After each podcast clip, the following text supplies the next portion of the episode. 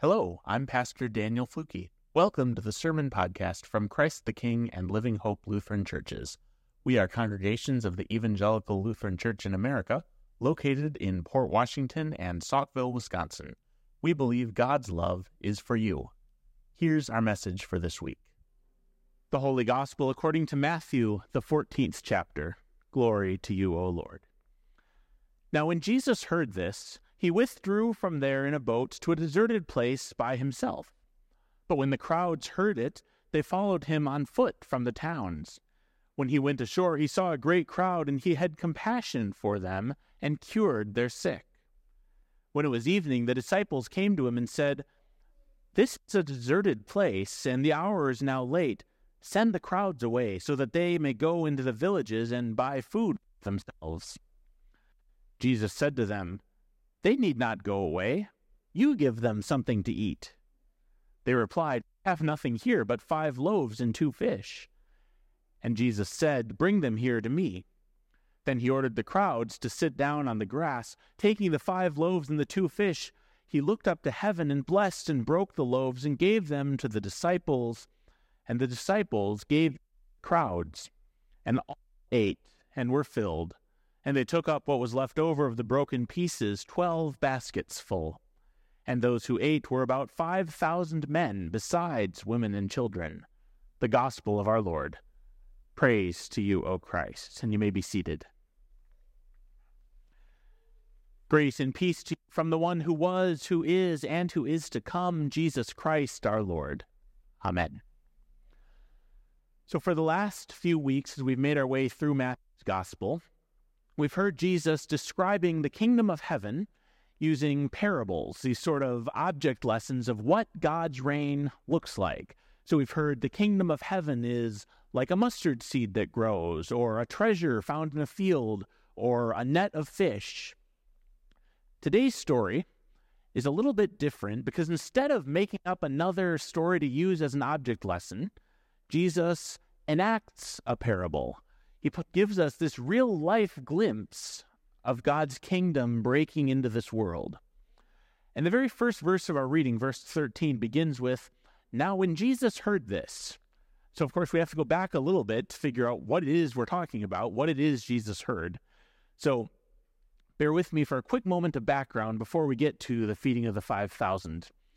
So, you remember Jesus' cousin, John the Baptist, the abrasive wilderness prophet who was out there by the Jordan River baptizing people, eating locusts and wild honey, generally irritating the authorities and kind of yelling at people.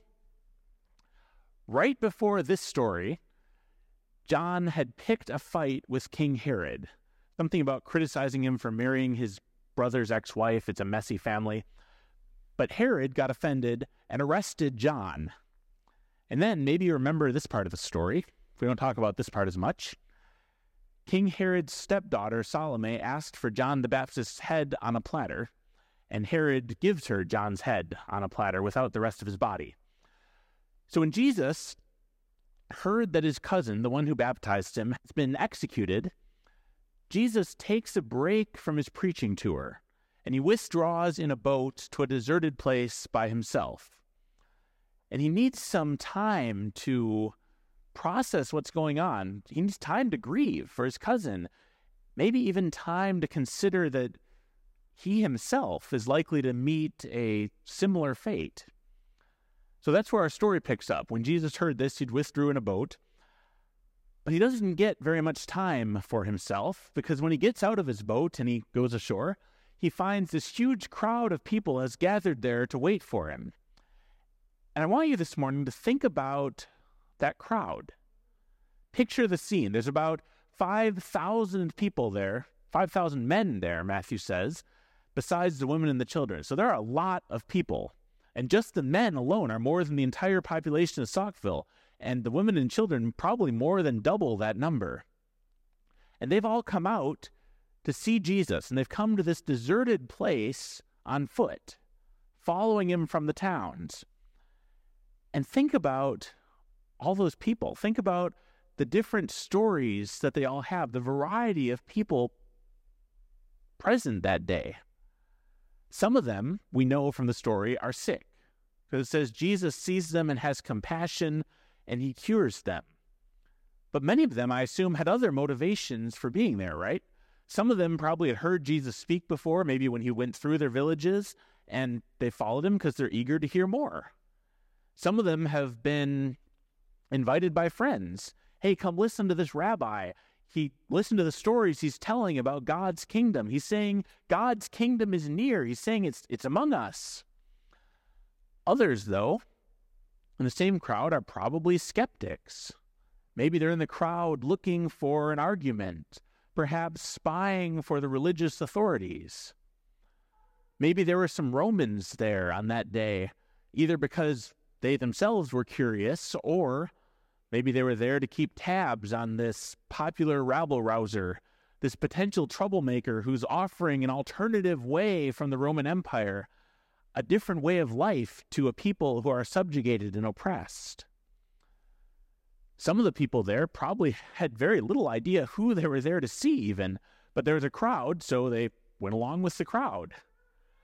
Others, as we saw, were looking for hope or healing. Maybe Jesus was their last resort. Christian writer Rachel Held Evans writes, "Within this legendary story hides more than 5,000 other stories. The story of the skinny orphan, the despised Samaritan, the skeptical tax collector, the curious fisherman, the struggling widow, the disdained prostitute, the wealthy mother, the angry zealot, the ostracized Canaanite, the banished leper, the suffering slave, the repentant sinner, ultimately the story of you and me." So I wonder, we're a much smaller crowd than 5,000 people, but I wonder nonetheless, what brought you here today to be part of this crowd? Where are you in this crowd who've come to hear from Jesus? What are you seeking as you gather today for worship? As you come to sing and hear God's word and pray and share in the Lord's Supper? And she continues, "This is the story of a crowd of people who had little in common, except that they were hungry, hungry for food, for healing, for truth, for Jesus. And it is the story of a crowd of people who were fed, no questions asked. No prerequisites demanded, no standards of holiness to meet first." I love in this story, Jesus does not ask if they are members of the right synagogue or church congregation or denomination. He doesn't ask if they volunteer for the right groups or vote for the right party. He doesn't ask who they love or if they have money to pay. He simply sees that they are hungry and feeds them. And this is our model as church when we say all are welcome in our community. This is why we welcome everyone to the Lord's table for communion. This is a living parable. The kingdom of heaven is like a meal where thousands are fed, where all eat and are filled, and there are abundant leftovers to share. This is Isaiah's vision enacted. Everyone who thirsts, come to the waters. No money? Come, buy and eat. Come, buy wine and milk without money and without price. Everyone. And of course, we know this is a controversial vision. This is not the way the world likes to work. Over and over in the Gospels, the upstanding religious leaders will be the ones shaking their heads at who it is Jesus is choosing to eat with. They'll ask his disciples, "Why does your teacher eat with tax collectors and sinners? Couldn't he do better? Couldn't he find some better people to be with?" There's one time when Jesus is at a banquet and he has the audacity to tell the host who'd invited him to this banquet that next time when you give a banquet, invite the poor, the crippled, the lame, the blind, the outsiders. Why? Because in the kingdom of God, all are welcome. There is a place for everyone at God's table. Of course, that sounds great until we actually try putting it into practice. Then it gets complicated because welcoming people, especially welcoming people who seem different and don't conform to what we expect, is not easy. Often we are the ones who want to set boundaries, who want to decide who's in and who's out, who deserves to eat, who's done enough to deserve a spot at the table. That is not how Jesus thinks. That is not how God operates. Rachel Held Evans points out the English word companion comes from the Latin com, meaning with, and panis, meaning bread. And so a companion is literally someone with whom you share your bread. As Jesus eats with and feeds the poor, the sick, the outcasts, the sinners, what he's saying is these are my companions. These are my friends. These are people beloved by God. She writes, all who feast on the bread of life are family. All who dare to feed the hungry, fellowship with the suffering, and befriend sinners are companions with Christ. Again, beautiful and still challenging to live out. They let you join this church? How do you fit in? Is there room for me too? Sometimes it's hardest when you're part of the faithful in-group. It's difficult to imagine that God's kingdom includes even them, that this vision Jesus has of this expansive, inclusive kingdom of God can include the outsiders, the Gentiles, the foreigners, those who haven't put in the work, those who are not like us. But in God's kingdom, there is abundance. This is not an either-or thing where someone's going to come take our place or we're going to run out of grace or something like that. There is room for all. There's even room for people like us. The only qualification to be fed is to be hungry. We are all companions on this journey of faith. So I wonder, who do you know who needs to hear a word of invitation, needs to hear the good news that they too are welcome here, are welcomed by God in God's kingdom? When Jesus saw the hungry crowd, he fed them. Well, actually, this is important. Jesus told his disciples, you give them something to eat. The disciples fed them. Jesus did the miracle, the multiplying the loaves and the fishes, and it was someone in the crowd who gave him the initial 5 loaves and 2 fish. It was the disciples who did the work of distributing and sharing the food.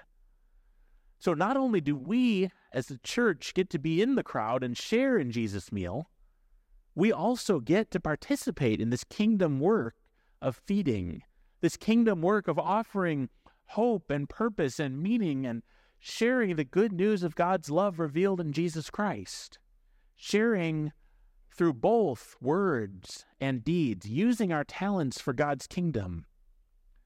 So in the meal, Jesus teaches about the kingdom. He meets the people's spiritual needs, and he also provides literal food, real bread and real fish, tangible love for people in need. This is God's kingdom in action.